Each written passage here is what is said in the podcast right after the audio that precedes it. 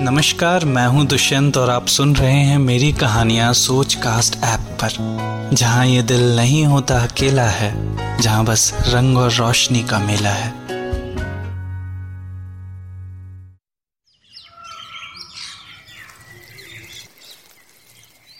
आँगन में रखी तुलसी जी को सुबह जल चढ़ाकर मीरा अक्सर दो पत्तियों और तीन मिश्री के दानों के साथ रवि को दफ्तर भेजा करती थी।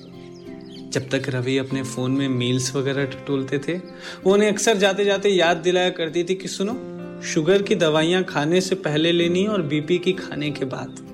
और रवि जूतों के फीते बांधते बांधते हल्के से मुस्कुराते हुए कहते हैं कि, मीरा डार्लिंग, जब तुम हो मेरे साथ तो क्या ही मजाल कि मुझे कुछ हो जाए। वैसे तुम्हें याद तो है ना कि आज का दिन कुछ खास सा है। मीरा कहती है हाँ याद है। इसीलिए टिफ़िन में गाजर का हलवा बना के रखा है।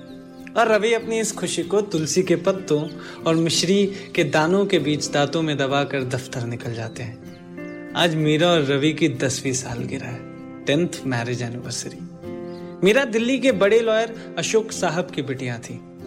इकलौती होने के कारण वकील साहब उन्हें बड़े प्यार से सुना, समझा और उनकी हर विश को पूरा किया करते थे।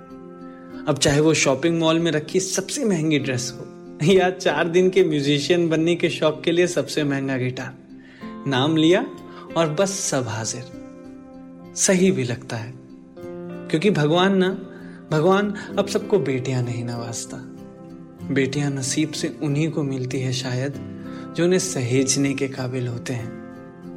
और वकील साहब तो खैर, बहरहाल रवि का घर हजरतगंज लखनऊ में था। माँ स्कूल में हिंदी की टीचर थी। और पापा स्कूल के बगल वाले बैंक में क्लर्क। एक तीन कमरों का घर और रात के खानों पे होने वाली दिन भर की चर्चा में ही रवि ने अपना सारा बचपन निकाला था। यारों का यार था वो। दोस्तों के साथ संक्रांति पे पतंग लूटने का मौका हो या शर्मा साहब के टूटे कांच का झूठा इल्ज़ाम अपने सर लेना हो, रवि भैया हमेशा सबसे आगे रहते थे। कभी कभी लगता है ना कि ईश्वर जब हम लड़कों को बनाता है तो हमारे जज्बातों की खीर में दोस्ती की मिठास जरा ज़्यादा ही डाल देता है। और फिर और फिर इतिहास भी तो गवाह है कि चाहे वो राम और सुग्रीव की मित्रता हो, या शोले के जयवीरू का याराना हो, या क्रिकेट में धोनी और युवी की साझेदारी हो, हम लड़कों ने दोस्ती को ही ज़िंदगी और ज़िंदगी को ही दोस्त माना है। वैसे रवि और मीरा पहली बार अपने कॉलेज के एक फेस्ट क्षतिज में एक दूसरे से मिले थे। और बस बस उसी दिन दिल्ली के स्वैग और लखनऊ की नवाबी में इश्क सा हो गया। रवि, मीरा की चटपटी बातों के दीवाने बन बैठे और मीरा रवि की शायरियों के। कॉलेज के बाद भी दोनों साथ ही रहे। और फिर एक दिन वो वक्त आ गया जब दोनों को एक दूसरे के घरों में ये विश्वास दिलाना था कि मीरा रवि का ज़िंदगी भर साथ निभाएँगी और रवि मीरा का लाइफ लॉन्ग ख्याल रखेंगे। थोड़ी दिक्कतें ज़रूर आई, पर फिर सब मान गए। मानना ही था। क्योंकि किसी बड़े इंसान ने कहा है ना कि रिश्ते जिद से चलते हैं। और दिल्ली लखनऊ के इस खतरनाक कॉम्बिनेशन में तो बेपनाह जिद थी। आज आज उनकी शादी को दस साल होने वाले थे। पर शादी के इतने साल बाद भी उन्हें कोई संतान नहीं थी। और बस यही एक बात, यही एक बात उन दोनों को हमेशा करती थी। पर रवि और मीरा ने अपनी खुशियों को नज़र नहीं लगने दी। इस बात के बावजूद भी वो एक दूसरे के लिए हमेशा साथ खड़े रहते थे।